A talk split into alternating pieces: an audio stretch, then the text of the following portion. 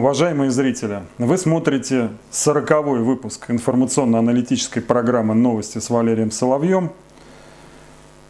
Ну что, Валерий Дмитриевич, от дыма былых сражений у нас ведь еще глаза не слезятся? Пока. Нет, Александр Георгиевич, ну если вы насчет того, что 40-й это юбилейный, уже помните, по русской традиции не отмечает 40 из-за ассоциации с сороковинами. Вы бы так меня... что мы искренне надеемся, что он сороковой, но не последний. Вы меня бы предупредили, потому что, друзья, я сегодня заготовил просто для нашей программы тарантиновский сюжет. Сюжет будет закручиваться ближе к концу программы. Так что, пожалуйста, не переключайтесь. Но все останутся в живых. В итоге? Да, в итоге. Валерий Дмитриевич, ну хотелось бы разделить ваш оптимизм. Я так вот сильно не уверен. А значит, и посмотрите, пожалуйста, вторую часть. Там-то и будет э, основной экшен, да, выражаясь киношными терминами. Угу. Если говорить серьезно, Валерий Дмитриевич, все-таки, ну, 40 цифра, как не говори, приличная, судя угу. по медийным показателям программа пришлась ко двору зрителям. Да. Скажите, пожалуйста, почему это так и чего, на ваш взгляд, программе не хватает? Ну, конечно, кроме красивой девушки в роли ведущей. Кстати, совершенно точно бы не помешала нам соведущая. Или, возможно, третий собеседник, который бы времени, от времени появлялся в кадре, с которым мы что-то бы обсуждали. Но пришлась ко двору программа, мне кажется, в первую очередь потому, что мы с вами люди спокойные, уравновешенные, более или менее знающие, не все знающие, но много. И мы спокойно, уравновешенно говорим о Вообще о тяжелых очень вещах. Тяжелых, порой драматичных, а в последние дни все чаще и трагичных обстоятельствах. Но только так к ним и можно относиться с пониманием. Да, то есть э, не надо бить на эмоции зрителей, а надо им объяснять, что происходит. И когда мы с вами задумывали эту программу, помните, то мы говорили о том, что как раз вот в формате YouTube, да, собственно, не YouTube а только, такой уважительной по отношению к зрителям и спокойной программы просто нет. Чего не хватает? С моей точки зрения, нам не хватает оперативности, ну, потому что жанр аналитического еженедельного обозрения, при том, что время ускоряется и плотность событий нарастает, конечно, он не успевает все охватить. Мы с вами обсуждаем что-то сегодня, программа выходит завтра – а сегодня вечером что, допустим, случится, не дай бог хочется сказать, потому что случаются только скверные вещи в России в последнее время. И мы уже вроде как э, из голос из прошлого. Поэтому, значит, видимо, нам надо подумать о том, чтобы делать какие-то оперативные, короткие выпуски, наверное, в онлайн-режиме, чтобы мы с вами могли связываться. Это первое, чего не хватает оперативности порою. А, и второе, мне кажется, не хватает э, интерактивности. То есть мы-то отвечаем иногда на вопросы зрителей, вы зачитываете их письма, но если бы мы могли с ними пообщаться в стримах, я думаю, это было бы очень полезно и для зрителей, и для нас важно. Ну, стримы мы планируем. Значит, Отлично. об оперативных выпусках э, я к вам вышел с этим предложением. Вы вроде как одобрили. Это будет, друзья, 15-минутный формат. По горячим следам. По горячим вот событие следам. происходит, да. И мы постараемся его тут же обсудить в онлайн формате и выложить там. А что касается улучшения оперативности большой программы, я думаю, мы будем поступать следующим образом. Более-менее значит, э, оперативные вещи обсуждать в первой части программы, а угу. философские во второй, потому что она выходит еще позже. Она да. выходит через день. Да, сейчас уже 36 часов это уже оказывается большим сроком, большим временем. Да. Хорошо это или плохо, до сих пор не могу понять. Для медийной среды хорошо, но лучше бы мы жили Слушайте, поспокойнее, ну, конечно. Да, но спокойно жить хорошо, когда у вас жизнь хороша. Если жизнь у вас не очень хороша, то спокойствие – это такая кладбищенская стабильность. Друзья, ну что, Валерий Дмитриевич абсолютно прав. Вот э, этот, эта толстенькая тетрадочка, конечно, всего устарела всего за несколько часов. Мы ее вынуждены были добавлять непосредственно перед съемками. Вчера, Валерий Дмитриевич, перед, дом, перед собственным домом мы сбили Егора Жукова. Угу. Ну что, это очередное подтверждение того, что мы входим в горячую политическую осень? Да, совершенно верно. Подтверждение того, о чем мы с вами говорили последние месяцы. Говорили мы о том, что осень начинается в августе, она начинается. И власть превентивно ищет э, контрмеры. Она их нашла в политике террора. Это политический террор классический. Сначала Алексей Навальный, теперь Егор Жуков. Э, сказать, я был под угрозой, да все еще нахожусь. Еще, по крайней мере, несколько человек, которых я смог предупредить о том, что против них э, недобрые намерения сформулированные могут быть вот-вот реализованы. Мне пришлось их предупреждать об этом и объяснять, какие меры предосторожности можно предпринять. Что касается Егора, то в данном случае это действовали пригожинские бригады. Ну или, как говоря термином из украинской политики, титушки. Вот. Ну, просто эти тетушки, они там финансируются и состоят в штате, или так или иначе аффилированы с самым известным поваром э, Российской Федерации. Насколько, насколько мне это известно, давайте добавим. Так что время будет тяжелое, думаю, число таких случаев будет расти. А, и для того, чтобы этому помешать и хоть как-то отреагировать, надо вообще-то проявлять, пора уже проявлять какую-то элементарную гражданскую солидарность. Потому что что такое, сказать, отравили Алексея Навального, я не вижу, вот честно скажу, за исключением спонтанных э, пикетов, не вижу никакой реакции его штабов. А зачем их тогда создавать? Александр Георгиевич, как вы думаете? Или без приказа вообще нельзя выразить солидарность Хороший вопрос, со своим, со своим ру- руководителем? Вот что я хочу сказать. 19-20 сентября мы будем проводить День гражданской солидарности. Мы проводили 15 августа, теперь 19-20 сентября. И в том числе это солидарность с Белоруссией, с Хабаровском и, естественно, с Алексеем Навальным, против которого было совершено злобная, злостная, сказать, жизнь которого покушение политического характера. Это солидарность с Платошкиным и Шереметьевым, да, коммунистами, которые находятся под арестом, солидарность с Егором Жуковым.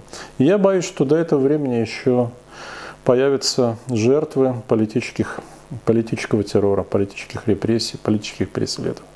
Надо выходить, хотя бы как-то выражать солидарность, хотя бы как-то морально, психологически и политически поддерживать э, людей, которые пытаются бороться за свободу и справедливость России. Ну что только вместе мы сила. Поодиночке мы все будем разбиты. Вы сказали, что вы под угрозой. Можете как сказать какие-то подробности? Это, да, это, могу, я могу рассказать. Первый раз я говорил об этом публично еще в июле. Э, меня э, хотели отравить, меня предупредили, что мне надо избегать. В частности, предупредили, чтобы я ни в коем случае не пил чай и кофе нигде, не пил воду на стороне. Ну, значит, более того, чтобы я не пил чай и кофе даже дома, поскольку легко проникнуть дома и отравить чай и кофе. А, значит, предупредили, что если я буду покупать воду, кстати, вы запоминаете, потому что тем из вас, кто входит в число гражданских и политических активистов, эта информация, к сожалению, может потребоваться. Значит, чтобы, если я покупаю воду в магазине бутилированную, я покупал каждый раз разные сорта и покупал не больше двух бутылок. Да, Александр Георгиевич, спасибо. Спасибо, я понял, оценил. Вот, это первый раз было. Второй раз, это было уже недавно, меня предупредили, что меня, на меня могут напасть, так как на Егора Жукова. Ну, не просто избить, а оглаушить э, металлическим прутом. Вот. И опять же, это предостережение относится, я думаю, ко всем, кто как-то задействован в политике. Э, более подробно я обо всем этом, о том, кто находится в этом черном списке. Я знаю несколько фамилий, естественно, не все. О том, какие методы используются и могут быть использованы, я буду 11 сентября рассказывать во время своей онлайн-лекции. Вам придется просто об этом специально рассказывать. Это становится не теоретической, а практической темой. Это как раз признак того, что противостояние переходит уже в открытую фазу мы близки к этому. Противостояние общества и власти. Ну что, давайте пойдем по плану дальше. Угу. Начнем с большого интервью президента Путина журналиста ВГТРК Сергею Брилеву. Какой неожиданный разворот, Александр Георгиевич. Давайте начну с формального вопроса, чтобы легче, так, так сказать, войти в беседу. Э, во всех средствах массовой информации это интервью было названо большим или, по крайней мере, развернутым.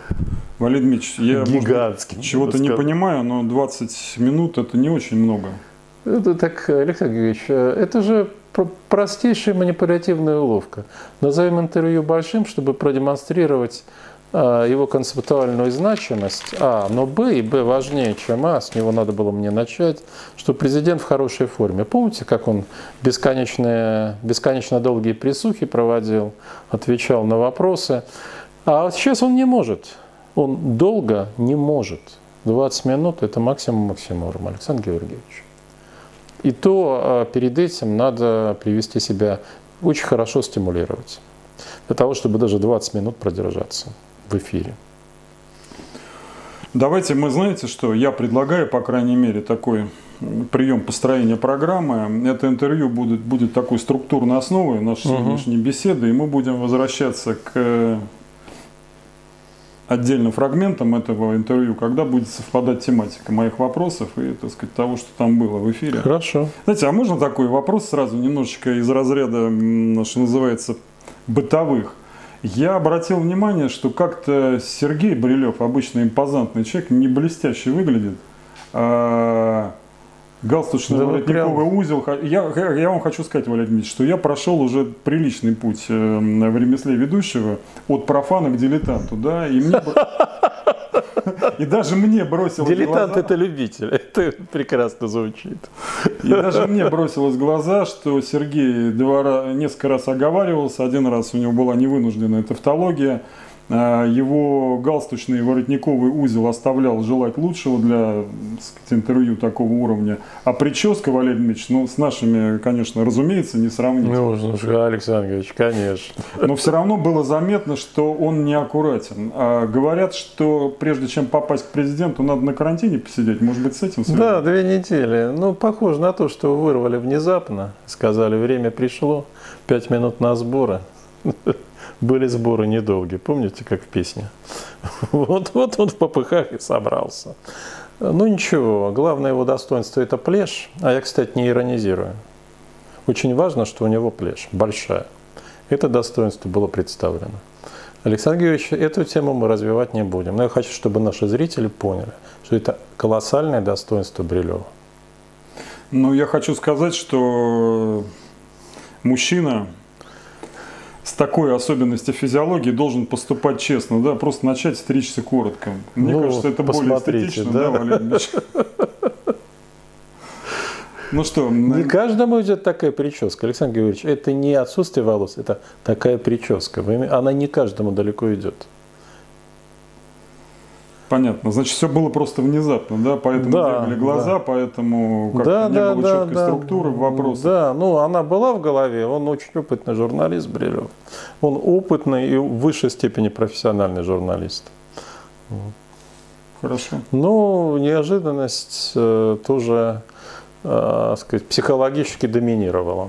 Не буду злословить по поводу коллеги. И не хотел бы оказаться в его ситуации, честно говорю. Ну, честно говоря, да. Ну, вдруг вас вот так вызовут, выхватят, и вы же, ну, у вас уже заготовлен список вопросов, Вы знаете, которые такой, вы зададите такой ситуации остается России. только одно. Знаете, как когда профан попадает в компанию карточных шулеров. Так. Да, вести себя естественно и адекватно. Все, других сценариев поведения нет никаких. То есть вопросы должны быть по существу, без закивоков, без э, как там, э, значит, признаки лжи, да, глаза влево, да, или вправо? Да не обязательно, они просто могут начать бегать, или человек поднимает их вверх. Тут, э, ну, там, правда, надо за этим наблюдать, за человеком. Это все с одного раза, или точнее по одному жесту это непонятно, потому что если он что-то начинает, вот когда он говорит искренне, ему задумываться не надо. А когда он или задумывается, или не искренен, то есть начинает изобретать ложь, ну, очень часто глаза начинают вот поднимать вверх. Потом э, инстинктивные движения очень часто совершаются, там, прикоснуться к кончику носа или вот к части лица это не недалеко от носа. лжи, может быть, не Нет, не обязательно. А, э, дело в том, что это все рассматривается в комплексе и в динамике. То есть, если мы с вами прочитаем книгу там «Язык Body тела», да, да, это совсем не делает нас знатоками, эм, знатоками психологии человека отнюдь. Ничего подобного даже близко. То есть динамики, контекстуально.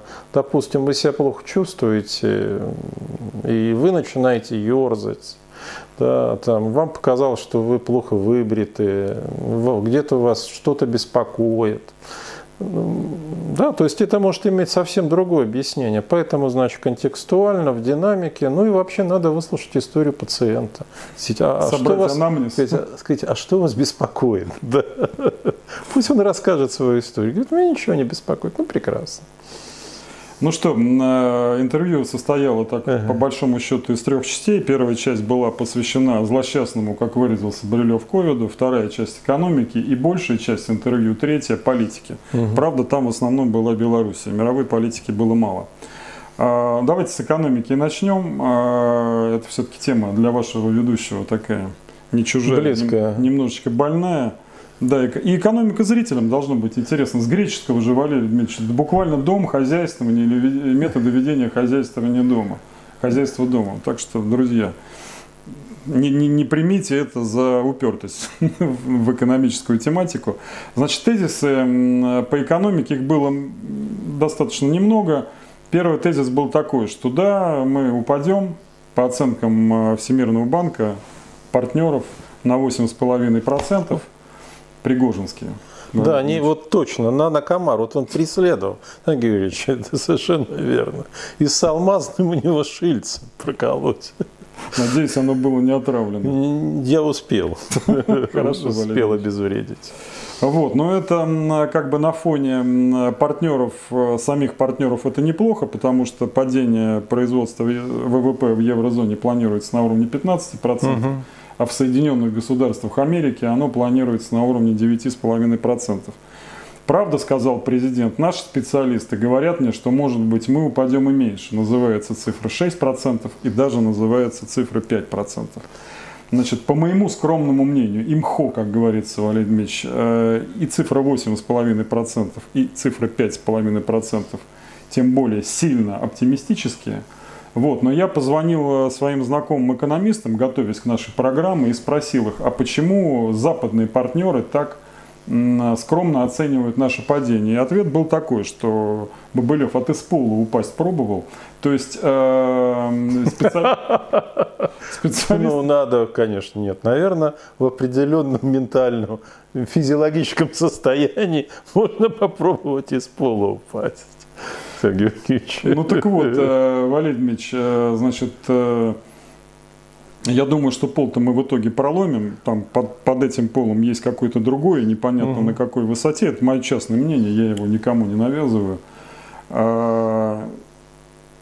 Все-таки почему президент вот излучал такой оптимизм, говоря об экономике? Это было вот понятно, что Нобелес его облишь, нельзя кричать, что все пропало, но все-таки хотелось бы больше его погруженности и больше серьезности. да? Александр Георгиевич, ну, дорогой, ну, его оптимизм с экономикой никак не связан.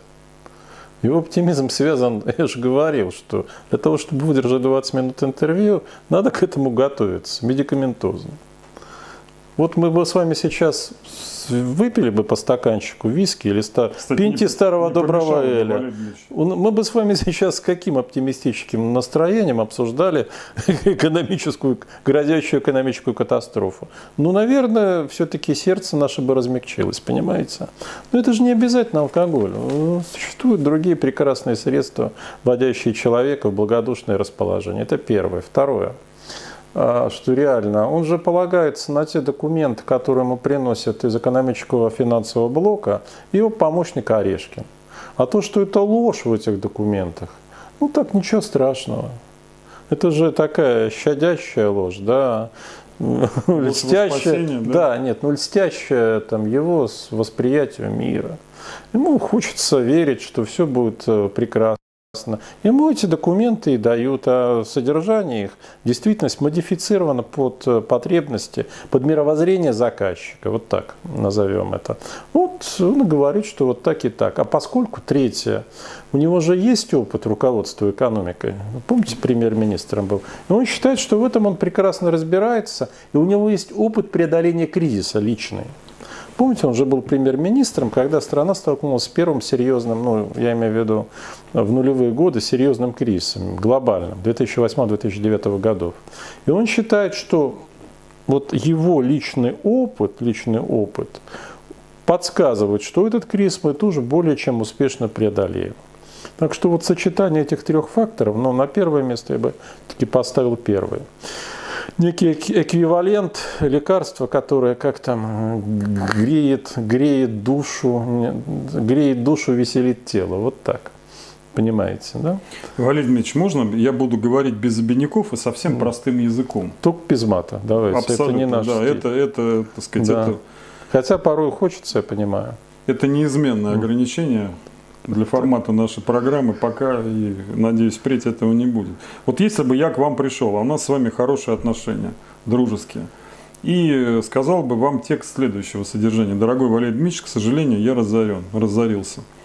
Почему же так произошло, Сашенька, спросили бы вы меня. А я бы вам ответил, а вы знаете, мои подчиненные давали мне недостоверную отчетность. Что бы вы обо мне в этот момент подумали? Вы бы мне, конечно, посочувствовали просто по-дружески, но что бы вы обо мне подумали, как о руководителе? Да понятно, что бы подумал, Александр Георгиевич. Но я бы подумал, наверное, впрочем, как и вы тоже, окажись в подобной ситуации, о несчастной судьбе тех рабочих, которые стали жертвой ошибочной и порочной экономической стратегии. Правда? А у нас жертвами вся страна уже. Вся страна – это жертва. Но, к сожалению великому, мы в этом сами во многом виноваты. Мы сами предпочитаем придерживаться позиции жертв. В то время как надо из жертвы превратиться в защитника собственных интересов. И человека страждущего в человека восставшего – философском смысле этого слова или уже в действии? В прямом гражданском, или хотя бы прямом гражданском Восстание смысле. сначала в голове происходит? Сначала в голове, но надо же отдавать ясный отчет себе в том, что защищать придется свое право на существование. Право там, детей, э, сказать, домочадцев на кусок хлеба. Ну, это, это, это уже так, это уже почти так. Вот вы сейчас затронули, мне кажется, очень важный момент э, статистику. Угу. Вот э, я говорил со многими людьми, в том числе и с бывшими сотрудниками администрации президента. Они мне говорили, что это, наверное, самая серьезная проблема госуправления нынешней России. Помните, мы с вами в прошлом году примерно в это время обсуждали вице-премьера Голикову, который в открытых источниках жаловалась на то, что регионы ей давали недостоверную статистику по смертности, угу. исходя из каких-то своих соображений, чтобы не портить отчетность. Валид Мич, ну это же анекдот. Ну, то есть вот смерть это вполне определенное состояние человека. Нельзя сказать, что человек умер на 80%, а на 20% он еще живой. Как здесь можно вообще мухлевать? А вы представляете, а что говорить об экономической статистике, особенно после того, как э, Росстат переподчинили Минеку? Вообще этим данным можно доверять? Как президент, вот, он что, не видит, вот как, э, насколько это все зыбко вообще?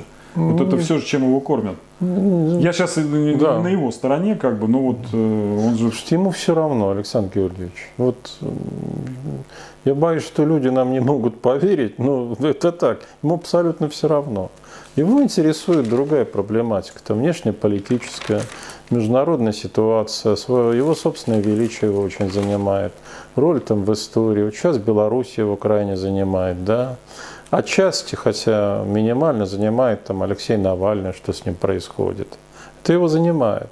А вот что происходит с экономикой и с, с этими смешными крестьянами? Ну, у них же есть их смешная картошка. Не умрут же с Копают голода, правда? Копают, да.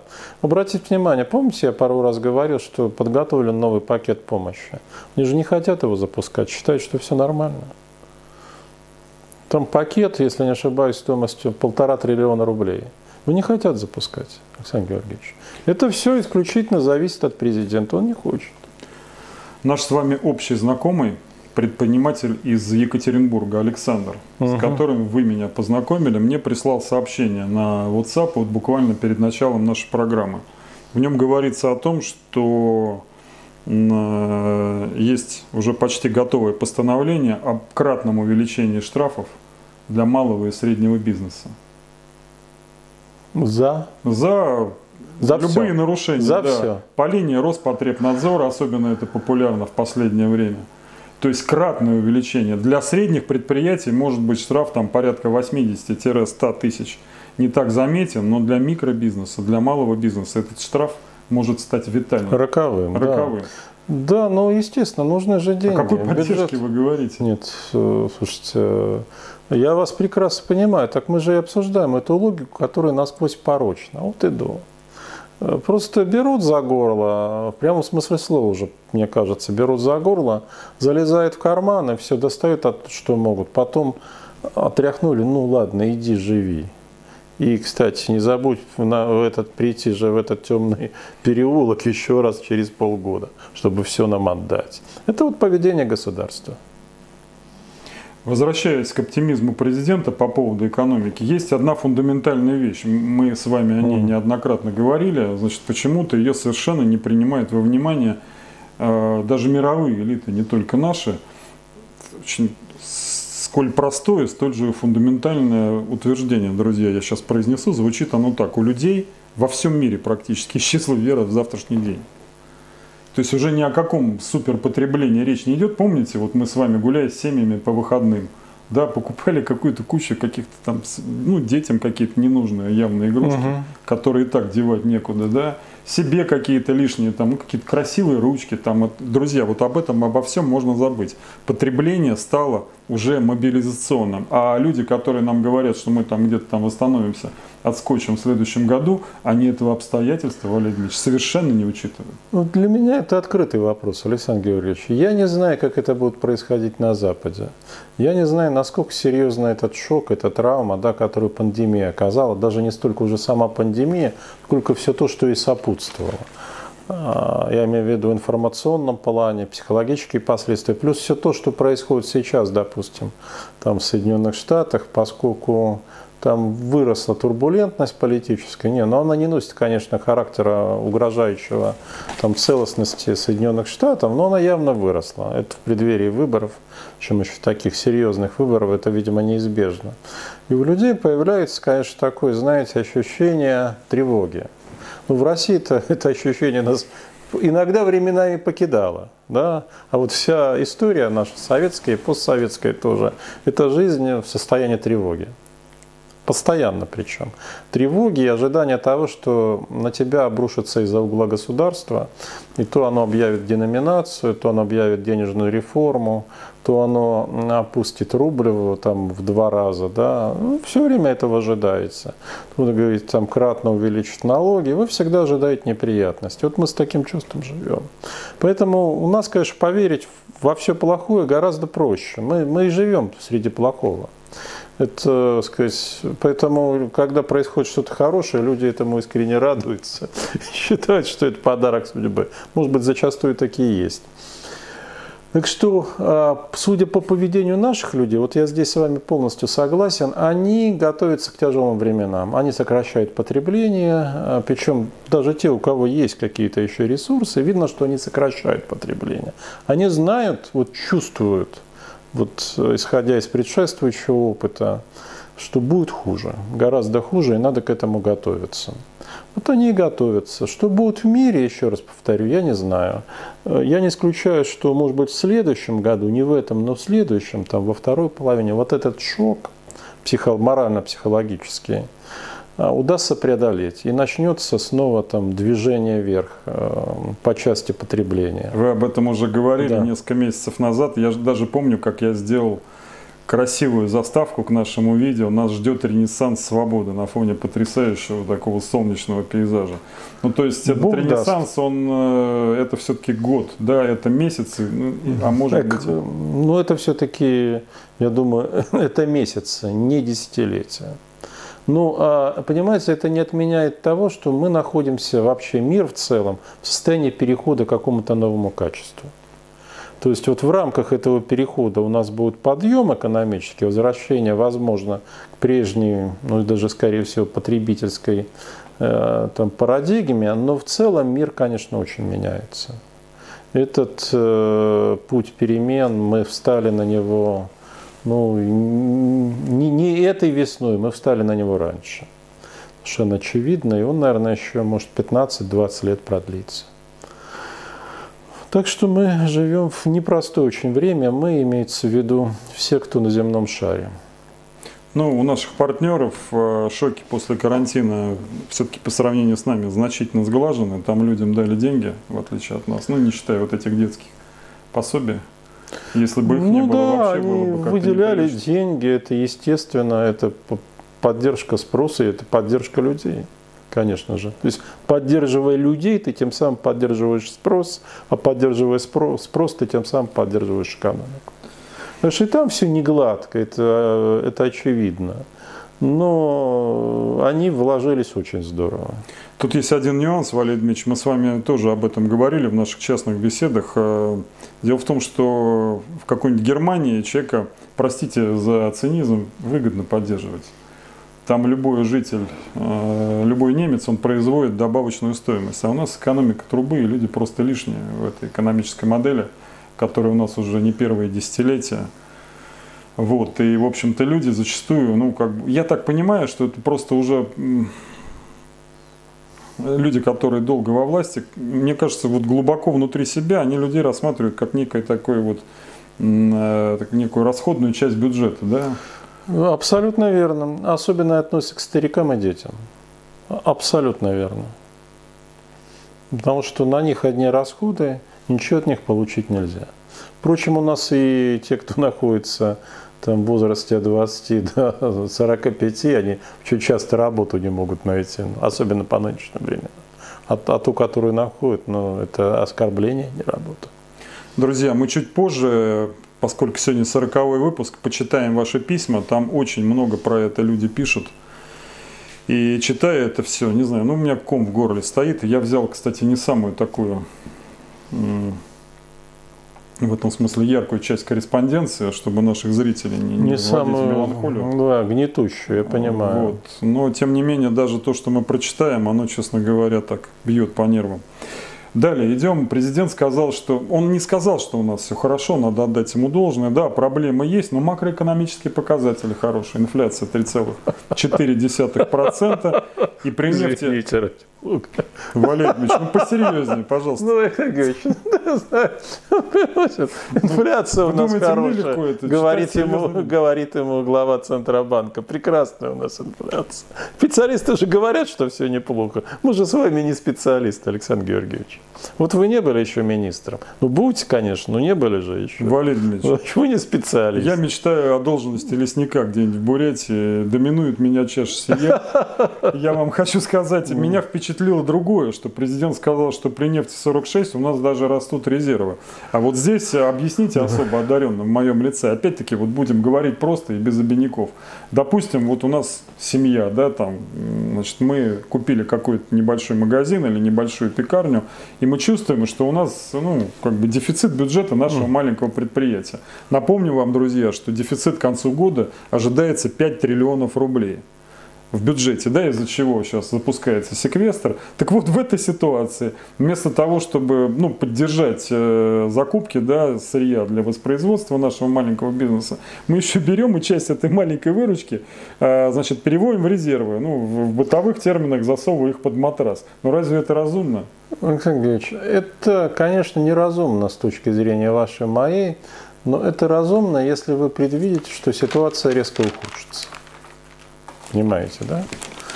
Вот если вы это предвидите, что осенью он начнет резко ухудшаться, то вы, наверное, сочтете необходимым сделать эти резервы.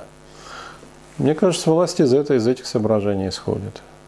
Но, э, Валерий Дмитриевич, вот позвольте усомниться в вашем тезисе. Запросто. А, я не помню в последние несколько лет, чтобы резервы тратились на население. Вот для перекупки А. Сбербанка, да, да, было дело. Не, они же для поддержки крупных госкорпораций и не для поддержки общества. Нет, конечно, тут вы правы. Но президент сказал, что Брилеву сказал, что мы копим резервы, в том числе и для социалки. Были такие случаи, что... Нет, ну бывали, конечно. Там э, правительство, да, ну, во время кризиса 2008-2009 а, года. ну я в последнее Нет. время имею в виду. Вот накопили Нет. мне правительство. Резервы. Почему меня, как гражданина Российской Федерации, это как-то должно греть? Вот мне вот с этих резервов, особенно с золотовалютных, Валерий Ильич, ну, ну простите, вы поймите, ни жарко, ни холодно. Это логика пропаганды, а логика пропаганды воспроизводит логику нашего руководящей верхушки. Гордитесь тем, что скоро будут запущены в производство торпеды нового поколения, что наша гиперзвуковая ракета, она лучшие в мире, что мы можем уничтожить все население земного шара 3-4. Ну хорошо, ну, пусть два раза. Вот. вот гордитесь и гордитесь тем, что у нас такие прекрасные золотовалютные резервы. Да, не доедаете, но гордитесь этим. Такая логика. Им же, у них же все в порядке, Александр. Правильно? Ну, а мы-то, а мы должны гордиться. Ну что, э, самый спорный тезис из экономической части э, интервью президента, я его подробно поговорил со многими экономистами, Валерий Дмитриевич. Президент сказал о том, что, по его мнению, мы прошли пик кризиса, связанный с ковидными ограничениями и с положением на рынке нефти, с волатильностью цен на нефть в начале года. Волатильность – это такое политкорректное же слово, правильно? Да, не будем говорить, что кто-то их уронил, не будем показывать пальцем кто – и так далее. Была волатильность. И, кстати, этим же термином пользуются для девальвации, для, обоз... для вежливого обозначения девальвации рубля. Вот такой изопов язык. Ну вот, и все опрошенные мной экономисты, знаете, у них сейчас uh-huh. какая-то анализ, из тревожные уже, так сказать, их э, настроение перерастает, Валерий Дмитриевич, в панические. В чем вообще проблема? Uh-huh. Вот основная. А, в том, что во время а, самоизоляции значит, предприятия все абсолютно, без исключения, утратили а, часть оборотных средств, часть выручки за несколько месяцев. Ну, все сидели на карантине по-разному. Кто-то месяц, кто-то два, кто-то три. Я, мы находимся в московском регионе, мы сидели три месяца. Я имею в виду Московскую область. Угу. Вот, значит, соответственно, предприятия и, и, соответственно, вся экономика просто не могут перезапуститься, им не хватает средств. Вот они сейчас получают угу. какую-то выручку, получают ее меньше, чем в прошлом году, угу. и, значит, тратят эти средства на затыкание дыр, которые образовались во время карантина, на уплату угу. налогов, на значит, э, погашение долгов э, людям по зарплате и так далее. То есть они не могут сдвинуться.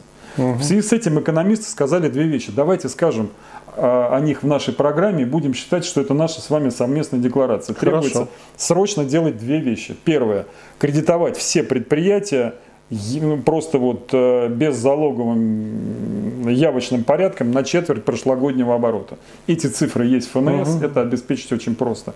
И чтобы избежать гуманитарной катастрофы, Валерий Ильич, гуманитарной катастрофы, надо срочно, заявительным порядком, предупредив людей об ответственности, если они попробуют злоупотреблять этим, выплачивать не один прожиточный минимум, а два. Ну, потому что один прожиточный минимум, попробуйте на него прожить хотя бы неделю.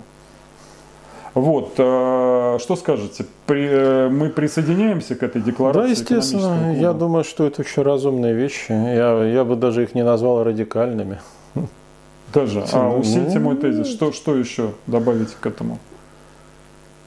Знаете, значит, специально еще выделить деньги для детей, причем там не от 3 до 16 включительно, ну как минимум а, до 18, важно, да, до 18 да, лет. Да. да ну что вы.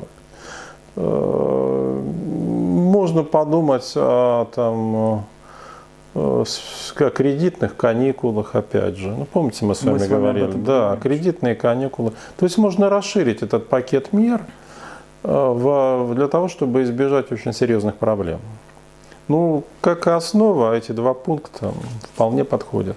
И, как начальная точка, точнее. И это нужно сделать позавчера, да, то есть наши программы ведь смотрят люди, которые или косвенно, или прямо принимают решения Мы вот в данном случае будем считать, что это наша гражданская позиция. Это наша гражданская позиция, но мы для них не специалисты. Они специалисты, у них есть свои соображения. Э, которые типа мне... треснет бюджет или что? Да, какое? совершенно верно. Ну куда вам столько? Бюджет треснет, и... а нам надо сохранить стабильность. Есть священная корова, кстати, в свое время Владимир Владимирович обучили, что в экономике есть священная корова. Это не допускать инфляции. Вот надо инфляцию удерживать, таргетировать. Вот они, значит, этим занимаются. И он следит за, за инфляцией. Мы объяснили, что это очень важно. А что экономика не может развиваться, потому что нельзя расшить узкие места из-за нехватки денег, это, это ему не объяснили. Валерий Дмитриевич, дорогой, ага. скажите, пожалуйста, вот это вот не хотел об этом говорить, считал, что эта тема скучная, вот это вот, вот, это вот таргетирование инфляции. Угу это уже просто настолько давно вышло за рамки здравого смысла. Сам по себе показатель инфляции, даже уже дети понимают, что он не, не говорит о том, что в экономике все благополучно. Например, низкую инфляцию можно поддерживать, ограничивая спрос, что у нас, собственно говоря, и происходит. Да, это искусственное удушение спроса, я согласен. Можно так и поддерживать, а потом надеяться, что цены на нефть вырастут в следующем году изрядно. Ну и вот как-то проблемы все будут решены. А так простая очень логика. Вопрос из зала. Чьи да. проблемы будут решены? У проблемы, нас же нефтяные деньги в экономику не пускают по бюджету. Проблемы, проблемы наполняемости бюджета, и экономического оживления. Там насчет роста вопрос открытый, но вот экономического оживления. А поскольку рост хотят запускать с помощью инфраструктурных проектов, да, то может, значит, хватит денег и на инфраструктурные проекты. Вот такая. Все построено на том, что сейчас, даст Бог, как-то мы проскочим, обойдется. Ну да, людям будет не сладко, там мелкий средний бизнес будет массово закрываться. Ну ничего, зато мы сохраним макроэкономическую стабильность. Угу. А, ТАСС сообщает, что аппарат бизнес-омбудсмена Бориса Титова, вашего mm. хорошего знакомого, да. опросил 1035 компаний в 85 регионах нашей страны. 40% предпринимателей. Это я пункт э, хотел бы добавить к тому, что мы сказали – пятью минутами ранее о том, что э, настроение экономически мыслящих людей уже не тревожное, а паническое. Вот угу. что говорят предприниматели. 40% предпринимателей сомневаются в том, что смогут выполнить э, свои обязательства перед государством в части налогов отложенных. Мы с вами в поза-позапрошлой программе говорили о том, что те предприятия, которые не попали под отсрочку налоговых выплат, им в массовом порядке рассылались все требования за вот эти вот от ФНС за все полгода, когда Выплатим, предприятия да. были на каникулах. Ну вот, а, значит, 26% э, опрошенных оценили положение своих предприятий, Валерий Дмитриевич, как катастрофическое. Это я вам хочу сказать, что у предпринимателей есть еще такая особенность психологии. Они не любят признаваться в том, что у них все плохо. Я подозреваю, что эта цифра больше на самом деле. Я понимаю, да. Как-то хочется сохранять лицо. Keep smiling, да? Keep smiling, да, да, да, совершенно верно. И 56% сказали о том, что спрос на их продукцию упал вдвое, а 25% опрошенных заявили, что их обороты менее 20% прошлогоднего уровня. Валерий Дмитриевич, это шок просто. Да, и причем вполне вот этим цифрам, которые Титов приводит, можно точно доверять. Это свидетельствует об очень тревожных, ну, может быть, не панических, но предпанических ожиданиях совершенно точно, Александр Георгиевич. Валерий Ильич, давайте заострю вопрос. Вот при давайте. таких вводных из чего исходит президент, говоря о том, что правительство работает точечно и эффективно? Из того, что ему приносит правительство. Правительство приносит ему, объясняет, что они здорово работают, что они молодцы, надо их за это похвалить, и что никто, кроме них, лучше и не сделает. Ну, справляетесь, отлично, ну, прекрасно. Поскольку он сам в это не вникает, ему это не очень интересно. Еще раз подчеркну, даже если бы было интересно, он уже не может, Александр Георгиевич. Он не может уже в это все вникнуть, понимаете? Вот. Ну, они так по течению страна и плывет, болтается, я бы сказал. Он даже не плывет, а болтается. Послушайте, значит, не может вникнуть. Хорошо. Давайте такой исторический пример дадим угу. нашим зрителям. Вот был такой, помните, испанский каудильо Франко. Да. правил, так на секундочку, с 39 года по 75 я вспомнил, что в 75-м я его застал. В 75-м году я ходил в третий класс и готовился. Ну, я постарше был, Александр Георгиевич, постарше. Я да. готовился надеть пионерский галстук Валерий Дмитриевич. Ну, то есть я застал его уже в сознательном возрасте. И я вам хочу сказать, что с середины 50-х годов началось испанское экономическое чудо. То есть э, это из бедной окраины Европы Испания превратилась угу. вполне в среднюю развитую страну, при всем при том, что Франко был диктатор, да, но его управленцы, его министры, э, с которых он, кстати, спрашивал за результаты работы, были технократами. Угу. То есть два момента. Технократы спрашивают за результаты. Казалось бы, элементарно. А социально-экономическая политика базировалась на регулировании экономики, автаркии, корпоративизме и социальной гармонизации. Извиняюсь за эти общие казенные слова. Ну вот э, что получается, что даже как бы при, так сказать, авторитарном режиме модернизационный проект возможен или хотя бы возможно приличный Возможен, возможен, и есть немало мировых примеров, но дело в том, что Россия вот последних 20 лет это как раз э, история о том, как э, попытка, или даже не попытка, намек на авторитарную модернизацию полностью провалился. Когда Путин пришел к власти, у многих экономистов, в частности либерального толка, были большие надежды, связанные с либеральной модернизацией, с, как раз вот с, с этой самой модернизацией. А, но все уже пошло не так. Понимаете? И выясняется, что далеко не каждый авторитарный режим к модернизации предрасположенный и вообще хочет ее.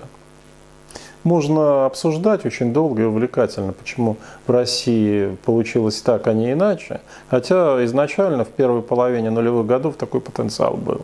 А потом он сошел на нет, а сейчас его понятно всем, что этот авторитаризм или э, авторитаризм, ставший его преемником, никаких модернизационных проектов осуществить здесь не в состоянии. Более того, они сейчас делают все для того, чтобы любых агентов перемен уничтожить.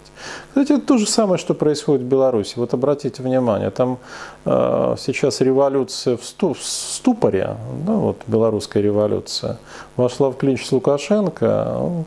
Не может развить свой натиск. А белорусский IT-сектор, вы знаете, что он довольно развитой в этой стране. Но его просто поощряют. Да, так они все хотят теперь за границу перебраться. Почему? Потому что Противно если, то, если Лукашенко удержится, они прекрасно понимают, что никаких видов с Беларусью связывать нельзя. То есть, оказывается, в современном мире модернизация – требует свободы, Александр Георгиевич, понимаете? А вы как можете построить, э, э, допустим, заниматься компьютерным делом, там, условно, операционными системами и прочим в условиях несвободы? Как? Это же глобальный мир. Вам свобода нужна. Понимаете, и свобода творческая со свободой политической очень даже связана. Вы сейчас в шарашках интернет не сделаете. Невозможно. Поэтому вот э, известное противопоставление, что модернизация не равна вестернизации, мне кажется, сейчас не работает. Этот если вопрос считаете... обсуждался в интервью Илларионова с Да. Угу. Если вы осуществляете модернизацию, вы одновременно принимаете ряд ценностей. Их совсем не обязательно там, называть западными, хотя исторически они на Западе появились и развивались.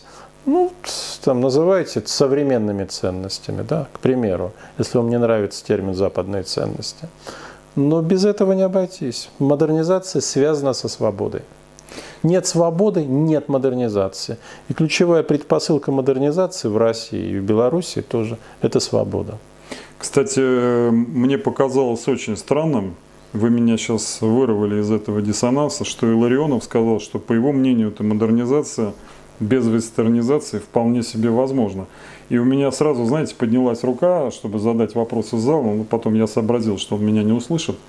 А, скажите, пожалуйста, а как можно модернизировать экономику без судебной системы? Это просто в принципе невозможно. Нет, она, она была возможна. И Ларионов бы нам привел в пример, допустим, сейчас Китай, где есть довольно, ну, не, не довольно, конечно, успешная модернизация без вестернизации.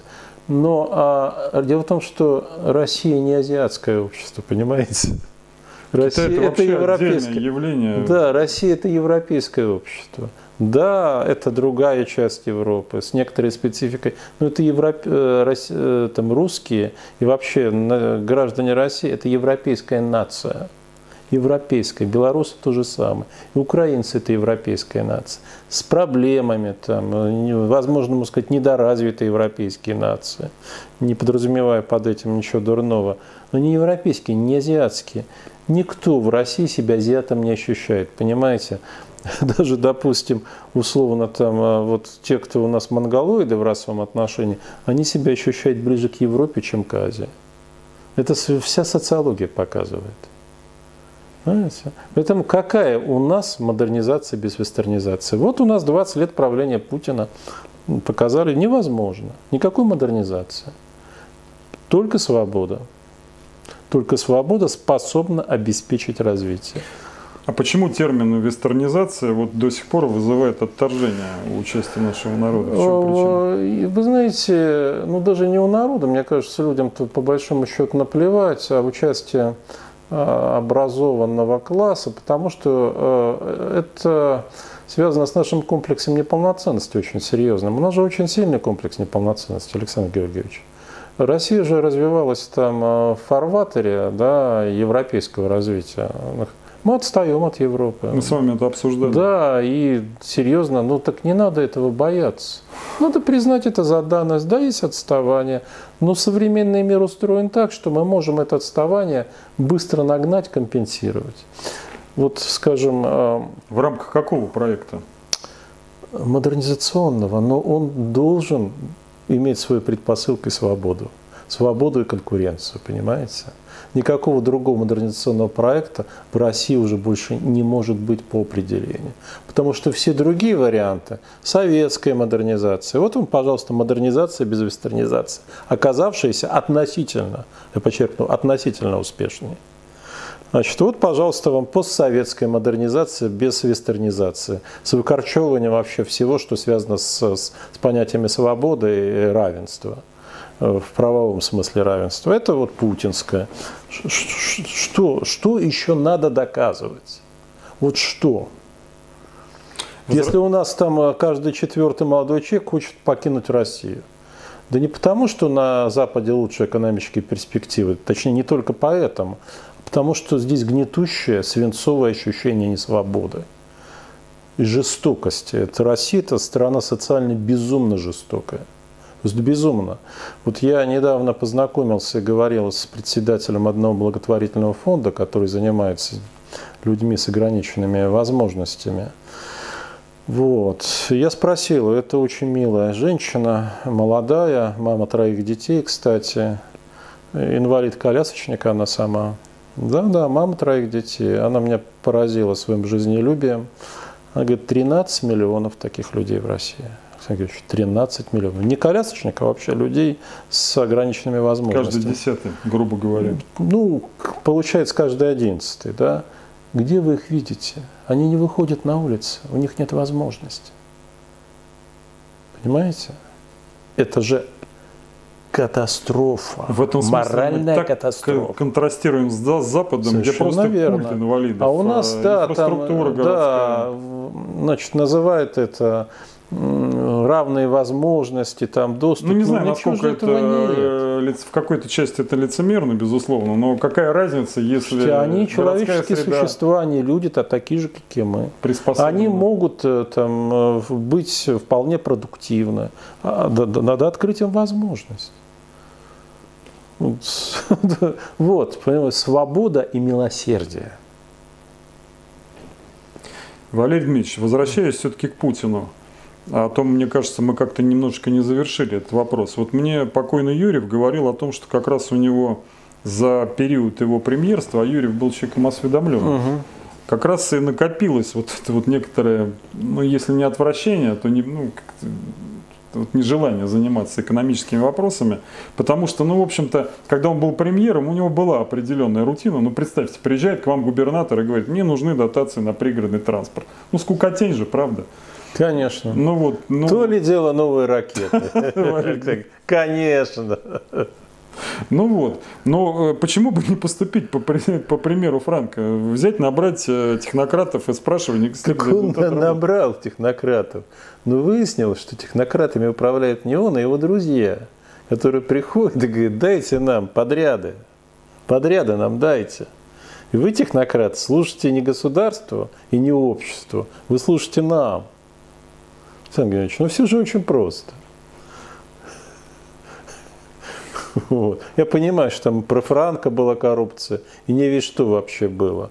Не надо уж так идеализировать там эту франкистскую Нет, нет, конечно, это пример такой. Ну, ну, там, ну, а добились они многого, действительно. Там были грандиозные проекты, о некоторых из них я слышал, и даже сказать, результаты некоторых я видел. А, но кому вы служите, понимаете, Александр Георгиевич, кому? От кого вы зависите? Если у вас есть политическая воля, вы хотите преобразовать страну общество, это одно. А если вы хотите быть хорошим по отношению к своим друзьям, и, сказать, набить их карманы. Ну, вы это успешно сделали. Мне-то кажется, что это никак не противоречит одно другому. Процветание в страны России, от процветания В России других. это противоречит, потому что одно за счет другого. А, вот так получается. Вот в России это вот, мы с вами наблюдали это, ну и наблюдаем до сих пор. В России это противоречие. Это Жванецкий был автором а, бессмертной фразы «Воруйте с прибыли, а не с убытков». Или я... Э, да, как раз я хотел привести. Я не знаю, Александр. Возможно, и он. Но это ну, абсолютно то есть вот это, вот эта фраза. проблема, да. да, простыми словами говоря. Да, да, совершенно верно. Поменять парадигму воровства. А, да, абсолютно верно. Вы же хорошо знаете, что если перестать воровать, то даже нашего бюджета хватит на все. Жизнь будет скромной, но в общем достойной. А потом выяснится, что у нас разворован еще второй такой же бюджет. Вот. Я когда говорил э, с людьми, имевшими отношение к работе правительства uh-huh. Примакова и Маслякова, мне все казалось, что там задействована эзотерика и магия. Как-то они так быстро. Наверное, там зарезали пару десятков черных петухов. Я все хотел выяснить нюансы да, там, этих обрядов. Но нет, мне было просто, ну, помимо того, что там действительно были разумные меры, расшили кризис неплатежей, что-то самое... Э, мне было еще сказано фраза потрясающе по простоте, Валерий и одновременно глубине. Если перестать воровать, то денег волшебным образом начинает хватать на все. Ну, и совершенно на, верно. И на социалку, и на модернизацию, и на... Ну, вот перестать воровать тех размерах, в которых в России воруют. Но у нас воровство – это государственная политика. Вот это очень важно понять. Это не некий дефект, пусть там чудовищный, это государственная стратегия. Ладно, друзья, экономика, я так понимаю, вам слегка поднадоела, Валерий Ильич. Давайте перейдем к политике. Это будет поживее. Хотя, вспоминая того же Дмитрия Потапенко, его многие фразы превратились мимо. Э, он сказал о том, что политика – это все та же самая экономика, но перепачканная, не скажу, каким веществом.